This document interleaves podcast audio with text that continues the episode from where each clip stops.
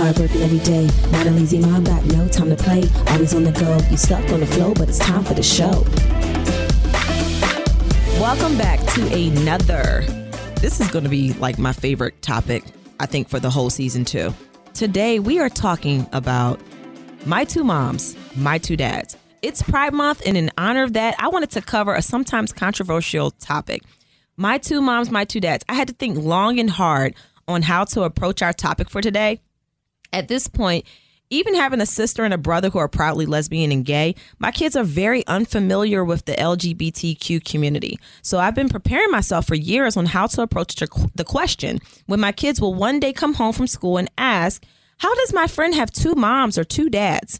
It's not that we're afraid to talk about the subject. It's more that we're two straight parents who don't know much about what all goes on in a household that probably feels all the time that they're constantly having to explain their life to other parents who aren't same-sex couples or who have same-sex marriages. So for all the LGBTQ parents out there, I hope that you'll listen and say exactly 1,000 times. We're going to talk about parenting from the perspective of being that gay dad or that lesbian mom, while getting the inside scoop on the process of adoption or surrogacy and how they prepare their children for the ignorance, for lack of better words, I should say, that they'll have to deal with when it comes to the norm for them. So I'm so happy today to always have my husband over here who is just looking real good. I'm sitting in a different seat today, I can see you a little better.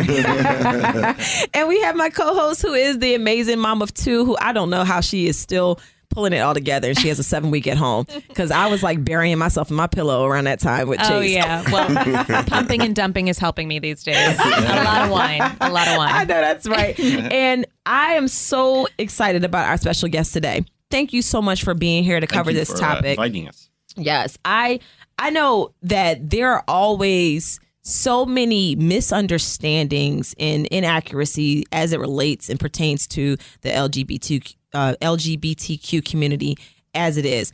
But when it comes to being a parent, I really had no idea all that a person would go through, being that you are raising a child in your same-sex marriage or relationship, until I read an article online, and it was written by, I can't remember the guy's name, and he said, I'm a gay dad, and I'm going to school you on how to talk to me.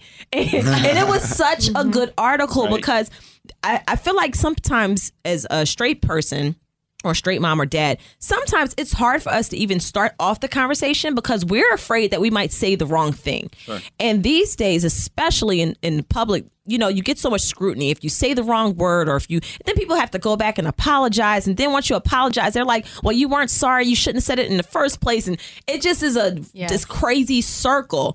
And I really want the listeners out there, if they could take it from anybody else, take it from Joe. Take it from Janice, because they have dealt with this on different levels than we could imagine.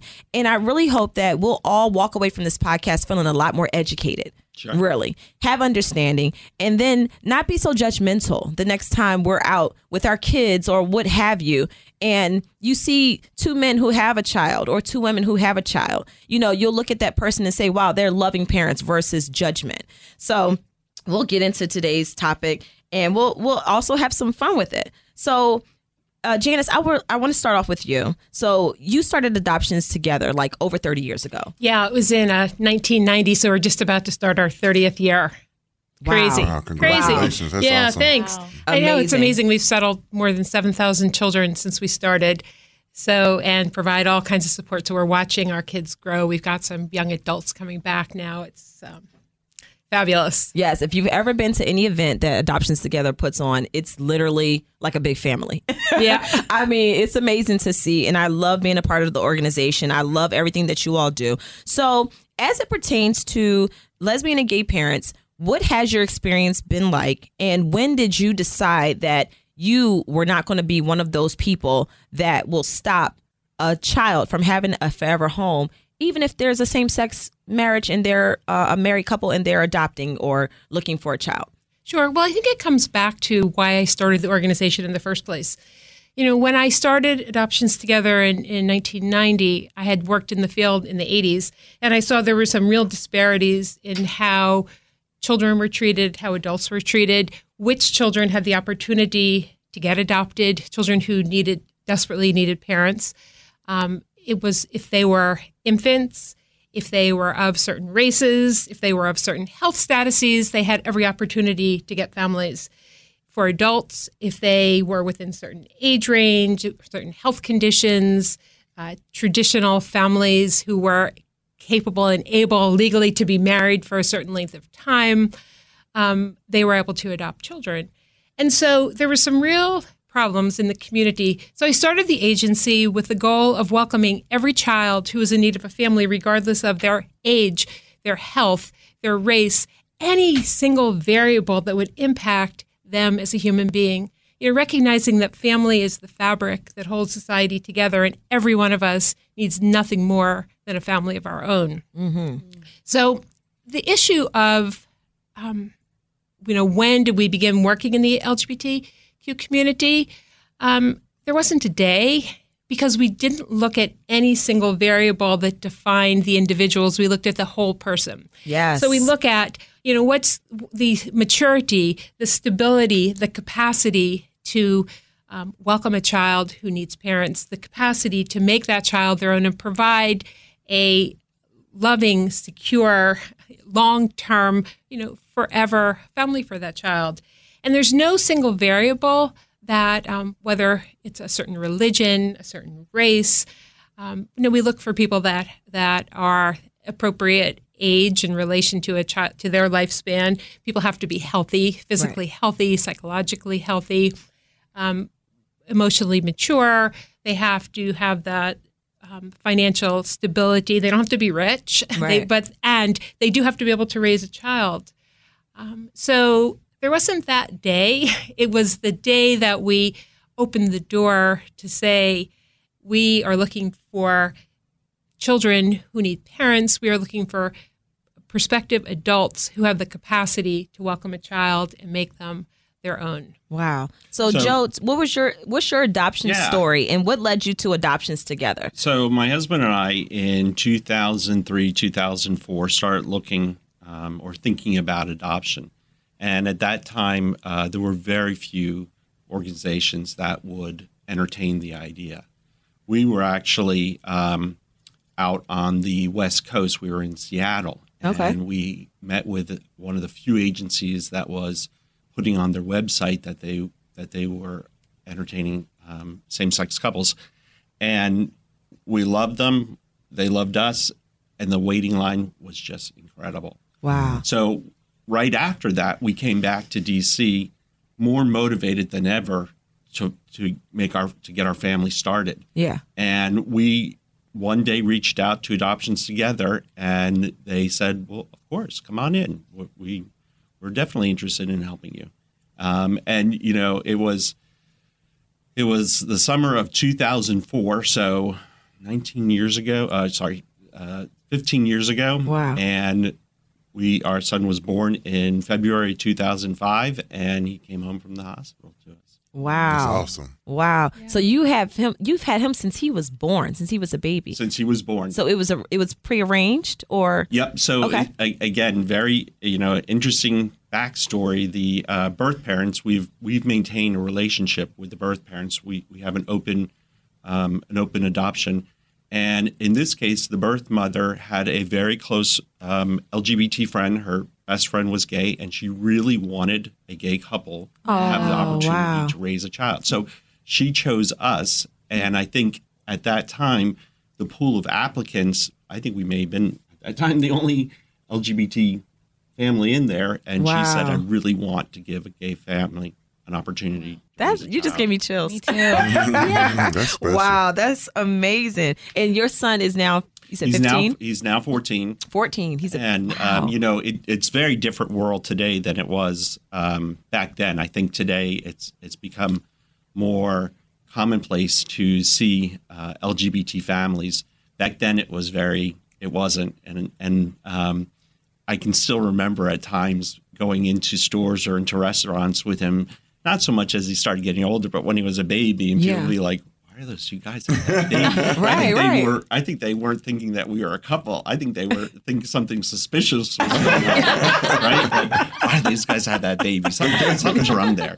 Wow. Do you think that your son ever, did he ever feel any of that growing up when he was younger? Or were there ever any moments where he came home and you had to have any type of talk with him? Or tell me about that. Sure. So, you know, for us, language is always so important. And even using terms before he understood what those terms were mm-hmm. in your language when discussing things with him allowed him to hear the words. And at a later date, when he started understanding the words, they weren't new words to him. Okay. So even with the term birth mother, we used that from the very beginning to talk about his birth mother. Wow. I don't really think he understood it completely. Yeah. But as he got older and when he got to a point where he could understand it, then it started making more sense. But it was a term that he had always heard, so it wasn't something brand new to him. Okay. It was the same thing as far as our family. And, you know, we started obviously talking to him about it very young. But what you expose is very limited and is just in a very general way as in you're talking about anything. Right. Just so they can hear the words gay, lesbian, mm-hmm. and just so they can understand that's how we identify as a family. Right. And then using the proper words. That was one of the things that I read in the article. Right. And I thought that was very interesting to me because I feel as though even with our kids, when we're talking to them and just having general conversation, using proper terminology is something that we've always done since they were babies. And then my 3-year-old just yesterday had me dying laughing. I asked her if she took a nap. So this way I'll know if she's going to be ready for her proper bedtime because she usually doesn't nap. So she said, yes, mommy, I did take a nap. I said, oh, was it a long nap or a short nap? She said, it was a long nap. Apparently I was tired.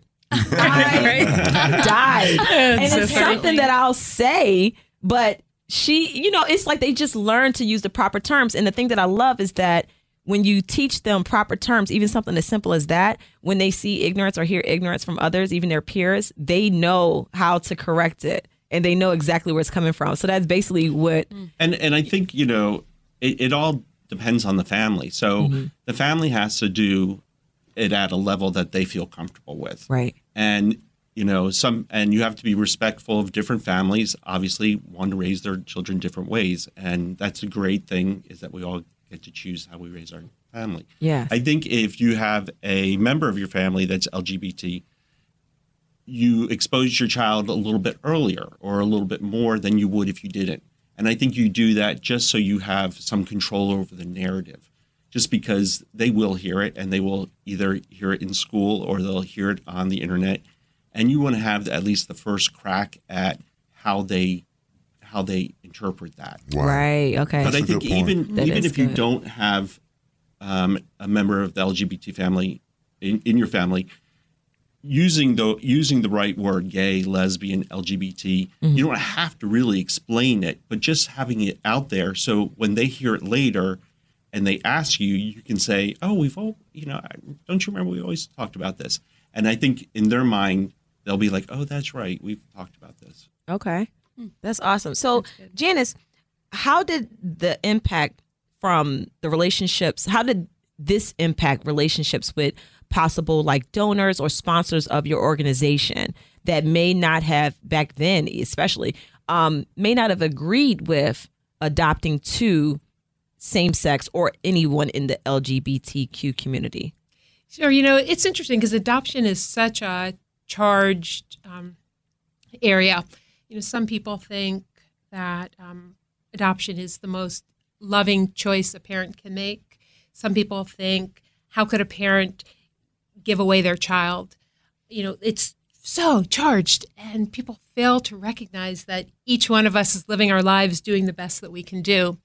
So like that, people, you know, have very strong opinions and also about transracial adoption, same-sex adoption, how many children should be in a family, whether birth parents should have the right to choose. You know, Joe mentioned how his son's birth mother chose them as the family. Well, all of our birth parents at Adoptions Together choose the adoptive parents of their child. So Over the years, as we saw a rapid increase, as we got out there in the community looking for stable, capable, strong parents for our children, and it became more socially acceptable for same-sex couples to adopt, we saw a real increase. And there was some people in the community who did not like it. I remember we had asked a foundation for some support of one of our programs because we do a lot of fundraising. Mm-hmm. And the person called and she said, I got your proposal. I was wondering if you're that agency that places babies with homosexuals. Wow. Yeah. So I said, are you asking me if there's any single variable that would rule a family out if we, I said, let me tell you how we look at the families that we're working with. And, you know, I explained to her that we look at the whole person. We look for their emotional maturity, their stability, their capacity to meet their child's needs or a child's needs over a lifetime. And she asked me that 5 times. Each time I answered in the same way. And at the end, she said, thank you. I think I got it. I think I finally understood that these are whole human beings that you're working with. And in that case, it was really interesting. They did end up supporting us. Oh, good. We did have another situation, though. We actually had, we have what we call interim care parents who provide sort of what's called like cradle care for babies, while birth parents are taking more time for some counseling just to make sure that adoption is, in fact, the choice that they want to make. Because adoption is a one-time legal process that has lifelong implications. Mm-hmm. So for all of those, both expectant parents, people who are pregnant and thinking about adoption, and also birth parents who have already delivered and want their child to be adopted, we want to be really sure that they're well counseled and sure that adoption is in fact what they want. Mm-hmm. Anyway, so while the babies are living with these parents are caring for them, you know, as their own and loving them, and they're very much a part of their families. Well, we got a call from our parents, and they said, there's three of them, and they said, we're concerned because we're seeing you place with more LGBT families, and we're not comfortable with it. And we said, come on in, let's talk about it. So the first thing we did was to educate them, and we brought in a mom who talked about what it was like raising her children. She was actually a social worker, too, mm-hmm. and she talked about, you know, the PTA, and she talked about taking her daughter to gymnastics because gymnastics was, in fact, what her daughter was really good at. You know, she talked about what life was like with 2 moms, how they were managing it, and portrayed a very typical lifestyle. Right. And we thought by sharing that along with the research from the American Psychological Association, the pediatrics, there's all kinds of research out there that shows that kids thrive with the same level of well-being in same-sex families as they do in traditional opposite-sex families, that would be helpful. Well, it wasn't. Their closed-mindedness and inability, and closed-minded is a judgmental word. Mm. I did feel a little bit of judgment and had to really check myself on that. They did not have the capacity to recognize this information as being valid, and they all quit. Wow! Because they said we don't want those families coming to our homes to visit, and if you place with opposite sex couples, they can come to our house and get as comfortable as they want. Wow! And if it's with same sex, so we said we do not have a double standard. Every human being that comes here is of the same value and importance, so we will not tolerate that. Well, kudos to you for taking a stand and being adamant about it, because you know there are people out there that would have said, you know, I don't want to lose this relationship, so I'll bend for them, and you could have very easily done that, and you didn't. So that says a lot about why your company has been around so long. You know, and the other piece is that we have had donors who have said, no, we do not. When they've learned that we work very actively across communities that have said, we're not going to support you. And so we've had to say, okay, that's fine. It's your choice. This is the values of Adoptions Together. And we can go to bed at night knowing that we did the best job we could do for all of the children that we've placed. Right. But a lot of that also is changing. I think people, that way of looking at things has changed as sort of as society changes and sort of looks at it differently and sees more LGBT families in, in their child's school or in their class or, on their soccer team or whatever. And I think that helps then everybody. Do you think that, because I honestly feel like people have a tendency to sexualize the LGBTQ community. And I think that a lot of the misunderstandings and the judgment comes from that. So it's almost like Janice and I had a great conversation yesterday. If you want to talk about that, it was really good. You actually keyed in on some really good points, which is when you talk to your kid about, a same-sex couple, maybe in some people's mind, the first thing they're thinking about is sex, but the child is not. So talk to us about that. Well, Monique and I were talking about it yesterday, and we were talking about when we talk about parents and children, we don't talk about how parents have sex. Right. We don't say, the Goldwaters do it this way and the Samuels do it that way. Right. The Samuels all over the place. That's right. When you marry, you get it in, you got to get it in. All right, let's get serious again. I get excited about sex. I hear you. You see, he perked up right there. I don't know what to say. I couldn't really get involved. This is new to me. I'm intrigued by listening to you guys, but sex came up. Yeah, that's right. I was thinking about after we had that conversation, I was thinking about a dinner that I had in high school with a bunch of girls, and we were sitting around the table. I think we were about 16 years old, and one of them said something about her parents having sex. And we were all like, ew, that's so disgusting. I mean, what children, once they learn really what sex is, can possibly think about their parents having it? It's just, so when children hear about married couples or married same-sex or married opposite-sex couples, they're thinking about who's cooking the dinner, who's driving to the carpool today, who's doing whatever, the parenting kinds of things. We're not talking about sexual activity. We're talking about who's going to buy me candy. Who's going to buy me candy? I think that if I ever when I do get to that point where we have this conversation with my son, I honestly think, like, if he had a friend that had two dads, I think his honest first question would be like, well, where's his mom?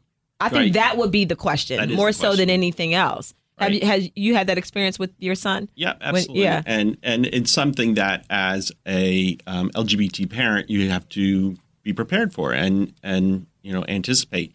It was our story was very funny because part of the great process that Adoptions Together does is before our son was placed with us, his birth mother and birth father had done this great job of putting together this scrapbook that was all about them. So, going back to what I said earlier, we continue to use the term birth mother from the beginning. And there was a day when he came home and he was like, why don't I have a mom? I want to have a mom. And I was just, I was broken up and I was like, okay, let's get that book. This is the moment I've been planning for. Wow. So how old was he, if you mind me asking? He was probably about 6. Oh, okay. Wow. Maybe. Yeah. And so we broke open that book and started going through it. And I think after the 3rd page, he's like, I go watch TV. I was like, oh, okay, sure. I don't think we got past that 3rd page until he was like, I go watch TV. That is so, part of their ability to cope with it is, once he had an answer, he was like, oh, okay. Okay. Right. Yeah. Right. And it's developmental, too. I mean, that's how adoption is. It's like how children understand adoption.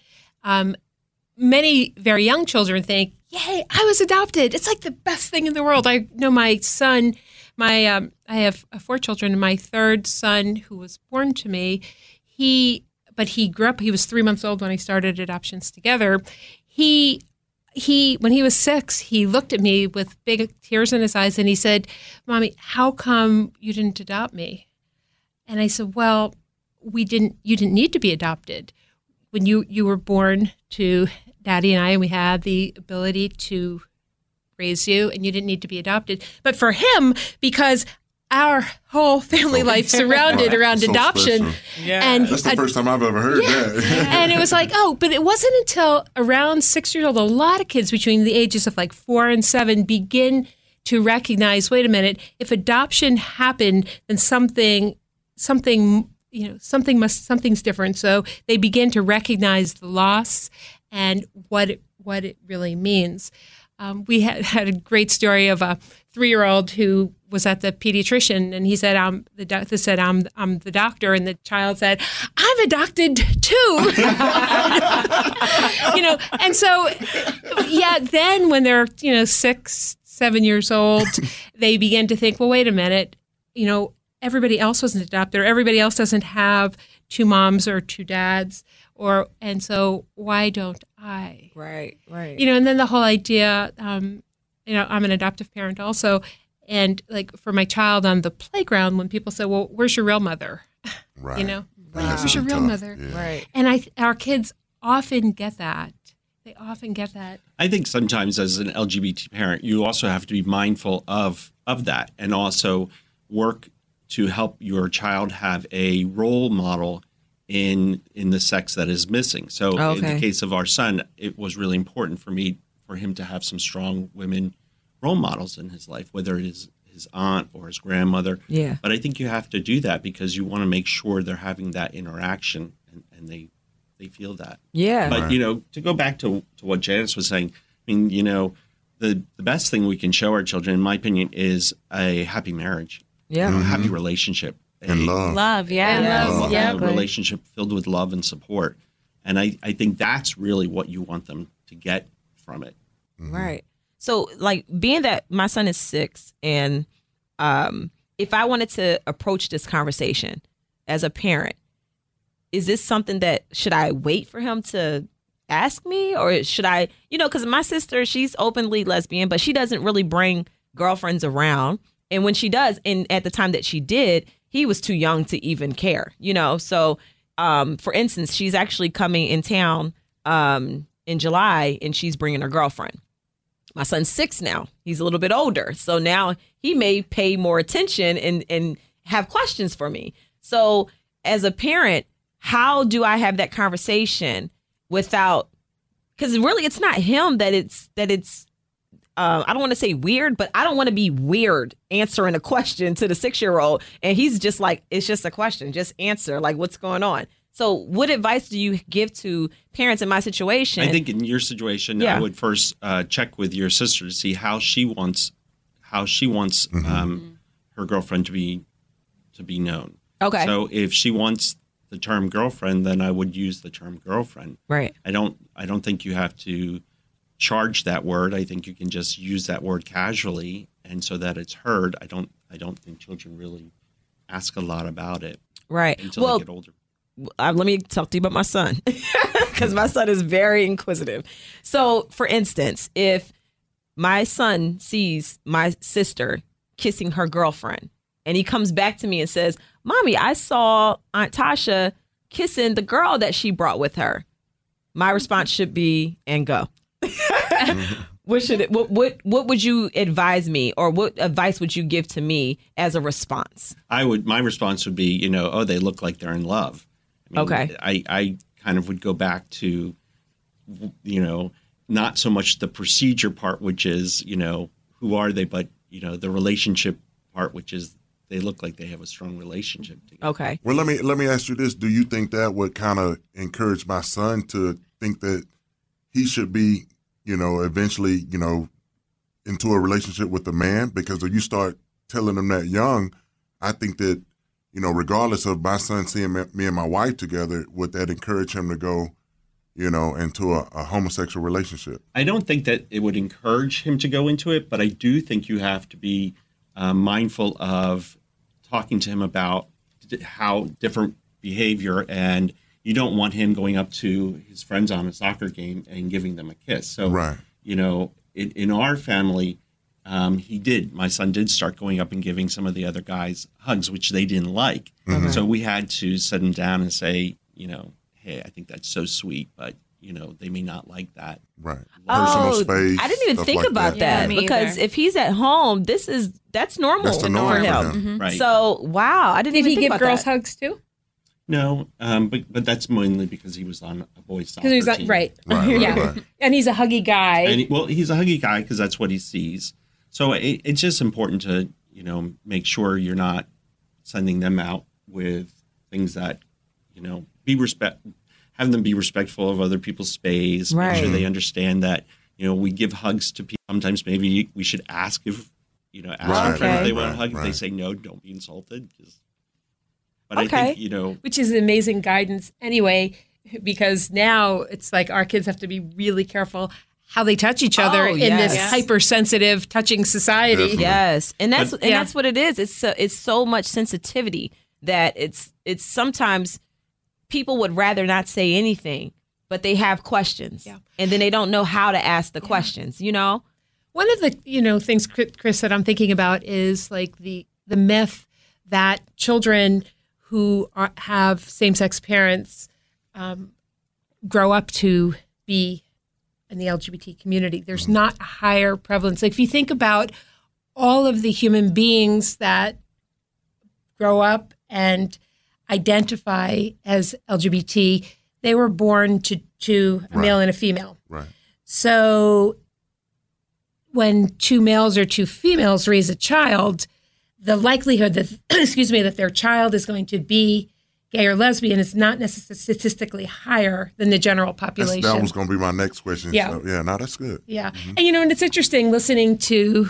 Oh, our son is completely straight. And, sometimes, and we say it with a joke because, there were days where he would come down to go to school and like his hair is like in 6 different directions. He has his jeans on inside out. I'm like, I'm like, dude, oh my gosh, your pockets are on the outside. Do you not see this?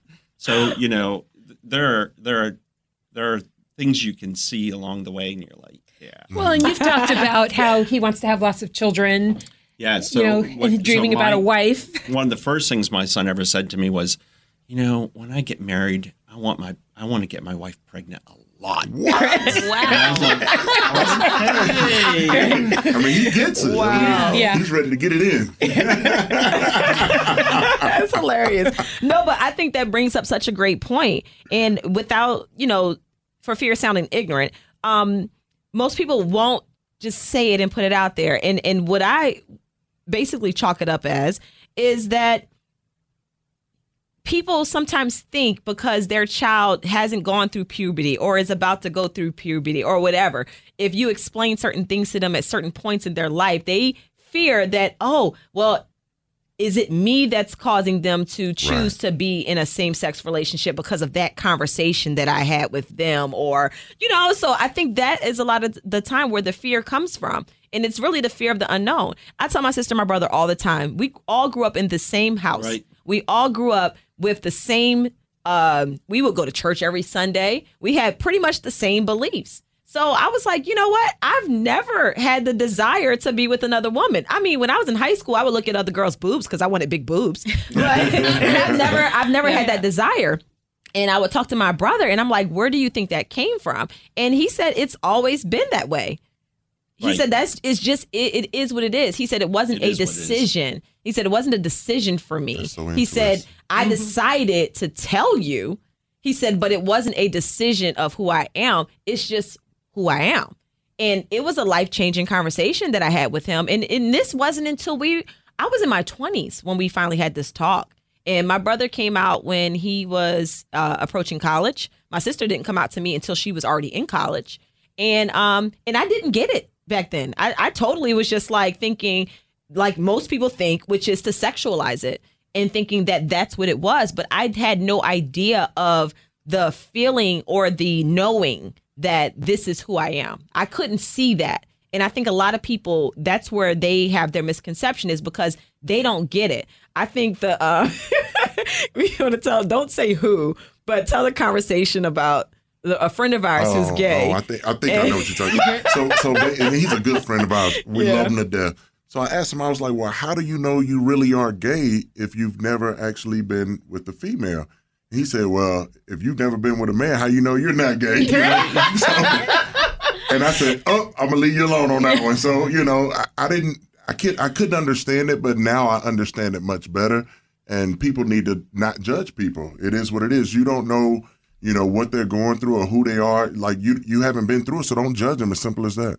And I think something important that we're all doing is making such simple statements like, it is what it is. I am who I am. It's all based on love. I think when we tend to approach a conversation, I know I have a 3-year-old son, but like anytime he asks me any question, I feel like I overthink the answer. Yes. Mm-hmm. Yes. And I think that the key here is don't overthink it. I had a friend growing up and she had 2 moms. And I remember going home one day and asking my mom about it. And she was like, yeah, she has 2 moms. You know, some people have a mom and a dad, some have 2 dads. And she just made it so simple. And then started talking about how it's all based on love. And it wasn't this like technical, detailed conversation. It was just, it is what it is. I keep having the thought that it's almost like having a conversation about the birds and the bees, but it's not even that deep. It doesn't have to be that deep. Right. And, you know, just talking about it, in a way in which you're not putting a lot of emphasis on it and you're just making it sort of matter of fact, just opens the door at a later date for them to pursue it when maybe they're in a position to understand it more or at an age to be able to. Yeah, right. So, but I also want to say, you know, even as a gay parents, I always have to catch myself because I'm always saying something to my son about, you know, well, someday with you, when you and your wife and my husband background will say, or husband, right. You know, right. I always say, you know, have you thought about this girl or what about that girl? Or, you know, so even I make those mistakes. Well, it's so deeply, we're so deeply conditioned, you know, from the time that we're little children, we grow up thinking that we're put on this planet to reproduce in a certain way. And it's not always like that, you know? Mm-hmm. So, you know, one of the things that we think a lot about, because at Adoptions Together, you talk about Adoptions Together, Family Works Together, while our Family Works Together part is growing children and families. It's the counseling, it's the support, it's the education parts of the organization. One of the things that we see is the rate of depression and suicide amongst the adolescent population of youth who are questioning their sexual orientation. It's way higher than the whole society of the full number of children, of adolescents in general. So the pressure to not be, you talk about that your brother said, I never told you, I chose to tell you that this is the way I've always been. He had to live with that and make sense of that. And so the more parents can be open to letting their children be who they are and express, this is how I honestly feel, and make it okay. It's okay and let's explore it. And you're just as valuable as a human being. Yeah. I think we'll see an increase in positive mental health and decrease in suicide. I mean, it's so tragic when you look at those statistics. Yeah, I hear about it all the time. It's like with my brother, it was weird because when we finally had the conversation, I pretty much already knew, but he never said it to me. And then because we never had the conversation and I didn't bring it to him, he thought that I would have been ashamed or upset. And I'm just like, people ask me all the time, they'll be like, you know, you're a strong Christian, you have your beliefs and everything else. How do you deal with your brother and your sister being gay? And I said, I love them. I said, they are who I grew up with. They are who I know. I said, why should that affect the love that I have for my sister and my brother? I said, it never will. And that's how I choose to look at all people. And it's crazy because, I mean, from the time I was younger, I've never been in a situation, like Ali said, where you had friends that had 2 moms or 2 dads. I've never been in that situation at all. Not knowingly, I will say, because my mom had a friend that we known for a long time that we grew up with who all this time I had no idea she was a lesbian. Like literally never until I was like way grown. I was like, oh, okay, now that makes sense. Right. But I never knew. So I look at it with that same mindset. And I think really it's probably easier to have the conversation with the child, like for instance, my son or my daughter, versus having the conversation with another adult. It's almost like we're so ingrained into who we are or who we think we should be that we don't even know how to talk to each other about something that is it should not be as big of a deal as people make it, you know? Right. So it's like, I would love to hear from you. How would a person approach the conversation who is, for instance, if me and Chris come to you and we're basically saying, how do we have a conversation with our with another couple without coming off sounding judgmental? If right. we're asking questions about how is it raising your child, or, you know, just general questions. But for whatever reason, it becomes like very uncertain for the two to talk to each other, for fear that they might say the wrong thing. It's almost as very similar as race. You know, right. It's like, how if I'm black and I'm talking to somebody that's white, how do I not say the wrong thing, or them saying the wrong thing to us, without it feeling weird? And it's funny because we actually had we were at a doctor's office for a visit with my son. Oh, yeah. Not to jump the race, but I think this really will break it down as best as I can. Sometimes it's not the person that's coming with the question or the statement that is intentional in trying to be unsensitive or disrespectful. The person just has no clue.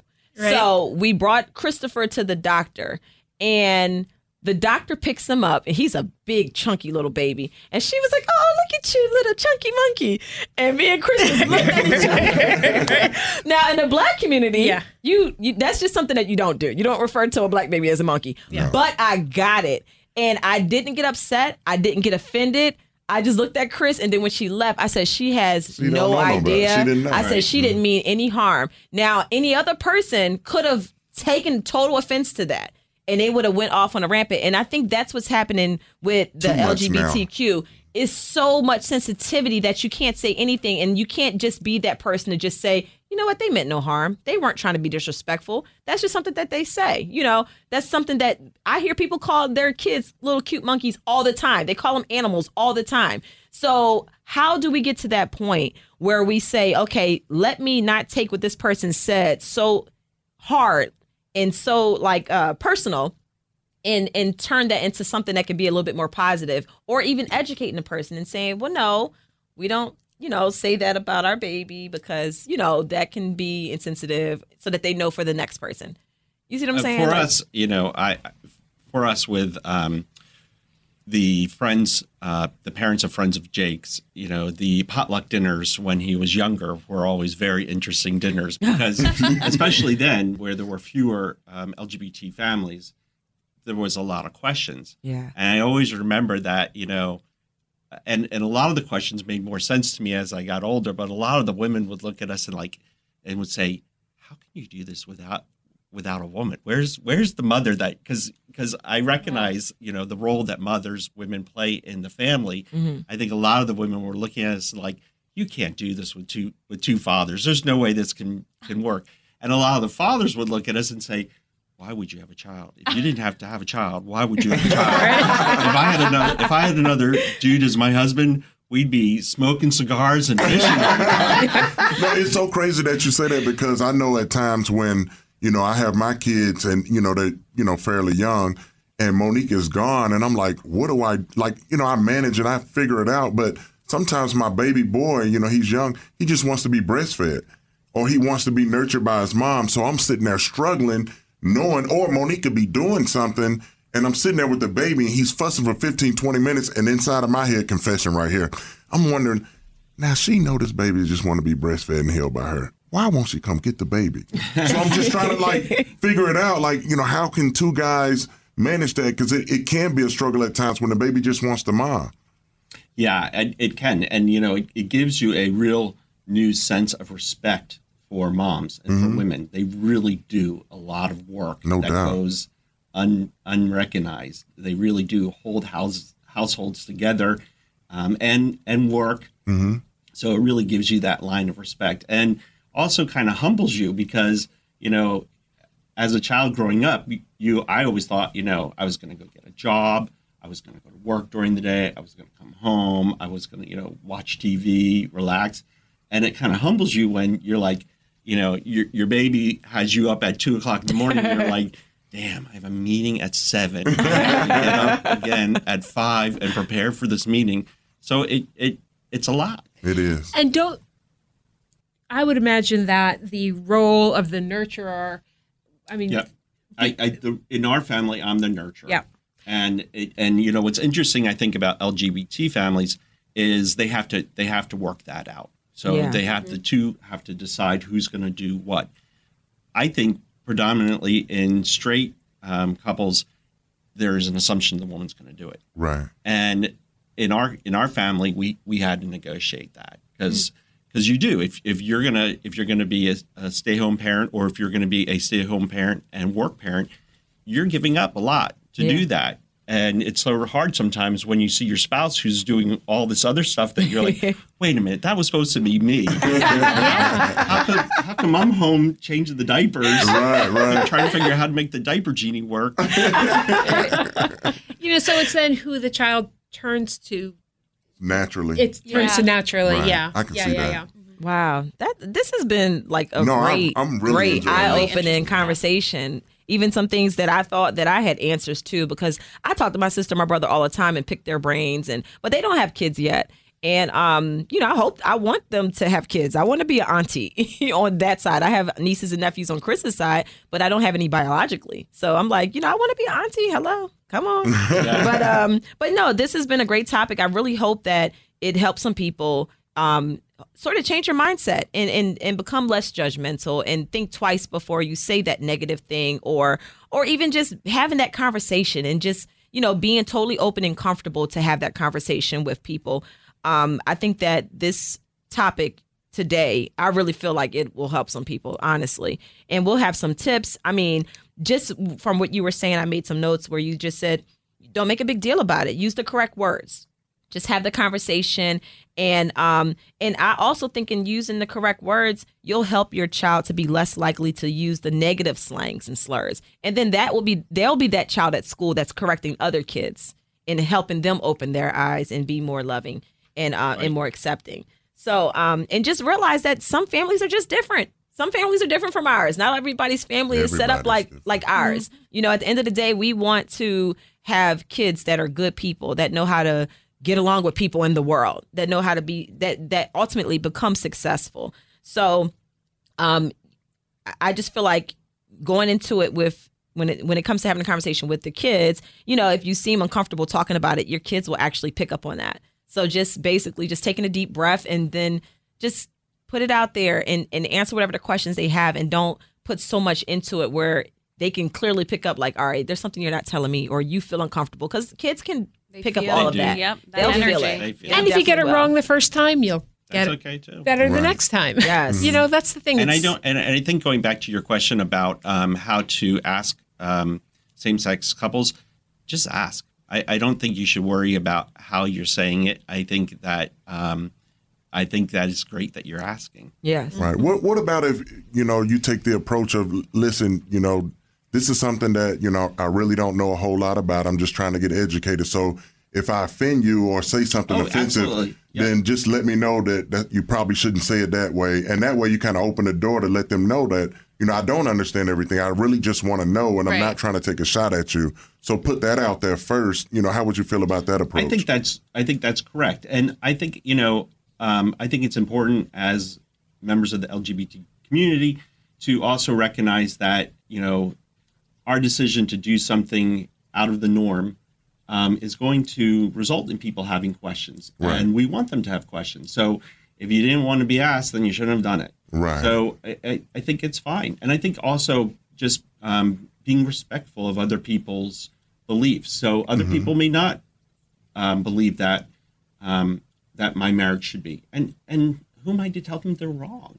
So it's and you want to show your child that you respect other people. This is what we believe, but we also respect other people. Right, right. Yes. I think that's key. Yes. Yeah. What advice would you give to our lesbian or gay moms and dads out there right now listening that are contemplating adopting, and maybe they've been battling and saying, you know what, because society is telling me that it's not right, I'm not going to push forward and make this adoption happen or make this surrogacy happen and have this child because of what they see around them or whatever judgment they might feel. What advice would you give to those parents that are contemplating right now? I would say that if you're contemplating, be curious, explore, jump in. Parenthood is not for everyone, and parenthood is probably, I'll speak as the mother of four, the best experience of my life. And children need parents, and we need to reach out to the community and not push adoption, push parenthood on anybody, right, but let them know that there are children, babies on up to big kids, lots of teenagers. There's about 110,000 children across the United States sitting in foster care waiting to be adopted. Wow. School age, teens, children who need parents. And so if somebody is dreaming about it and wondering, you know, come to our website at adoptionstogether.org. Come to, you know, call us, chat with us. You know, we want to talk about adoption with you. And just know that when all of us adults step up to help children in need, we have a much more civil and sane society. Mm-hmm. I think as all of us as parents recognize how rewarding being a parent is and how difficult being a parent is, yeah, and how it is one of the greatest challenges as an individual that we experience is being a good parent. And I think that, you know, if you're thinking about adopting, if you're thinking about becoming a parent, I think that you should recognize the love that you can provide to a child, the safety environment you can provide, and what you can bring to that child's life, and also what that child will do to your life. Yeah. Children definitely will change you. They'll give you patience. They'll give you a lot of good things. Oh, goodness. But no, this has been awesome. I think at the end of the day, it all comes down to respect.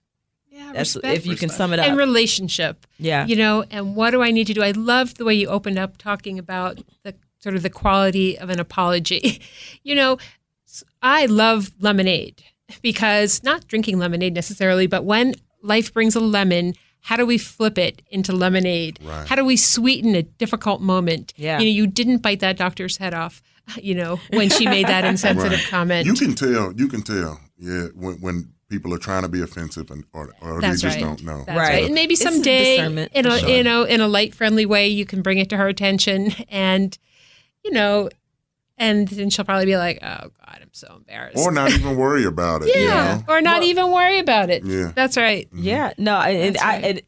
Sometimes I do kind of feel bad for not saying anything because if she does it again to somebody and does it to the wrong person, right, then she'll be totally like, wait, what? Yeah. And she'll I've said probably this to plenty of black people. Yeah. Oh, my God. Does anybody have any confessions? I have one. I'll be honest, you know, growing up, in Alabama, you know, growing up in a, you know, strict Christian home and just kind of in our neighborhood, a bunch of boys, macho everything. And I would have been totally against this at that, you know, particular time in my life. And now, you know, I'm older, I'm wiser, I'm more open. And I think the key word that you brought up, Joe, was respect. You know, I respect your decision. And I think that, you know, kids need love, you know, at the end of the day. And if you have two people and they're of the same sex, and they're going to love that kid and give them the best opportunity in life to be successful and grow up and, you know, have a great life, then so be it, you know, to each his own. And I respect that. And I, you know, I'm proud of you and your spouse for your decision. You know, my confession, I did think about it before we adopted. I really thought, you know, was I going for the benefit of myself because I wanted to have a child? Right. Was I going to be doing something to somebody else who would be hurt by it? Mm-hmm. Right. And I had this great conversation with my mother before my son was born, and she said, you know, Joe, you can never have enough people in this world that love you.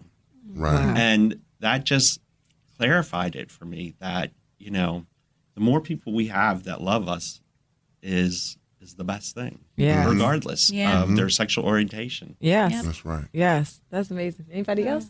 I mean, I've loved this topic, and honestly, I didn't realize how great my mom handled my questions until us talking about it today. And I'm going to take that, you know, with every question that my son brings up to me that's, you know, not about his toys or this or that, you know, the real life question. So this was incredibly helpful. Yeah, yeah. Yeah, to me, this has been so good. It's like we needed to be continued on this. Yeah. There's so many more questions that need to be answered and brought up. you know, definitely educated me today. Yes. No, this has been awesome. And I hope that all of the listeners, if you go to notforlazymoms.com, we would love to hear your comments and questions so that we could do a part two. Mm-hmm. If there's something that you feel as though was left out or you have any questions in particular, make sure you comment in our podcast section. And we would love to do this again. This has been great. Janice, please tell us where we can find information on Adoptions Together. Sure. If you come to our website at adoptionstogether.org, you can come to our Facebook at Adoptions Together or Family Works Together. We're also at hashtag Adopt Together. And we also have an old-fashioned phone number, which you can find it through all those other sites. Yes, and they have Instagram as well. We have Instagram as well. Yep, awesome. Well, thank you all so much for listening. I hope that you were able to, you know, take something from this whole conversation that will make you better and make you more whole. And thank you so much, Janice and Joe, for coming in. This whole conversation has just been so amazing. So I really enjoyed today. I've been excited all week for this podcast. So I hope that, you know, we can do it again for sure and take it however many other conversations people want to have. I think it was super helpful. So thank you so much. Yes. Thank you guys. Thank you so much. And until next week, we will talk to you soon.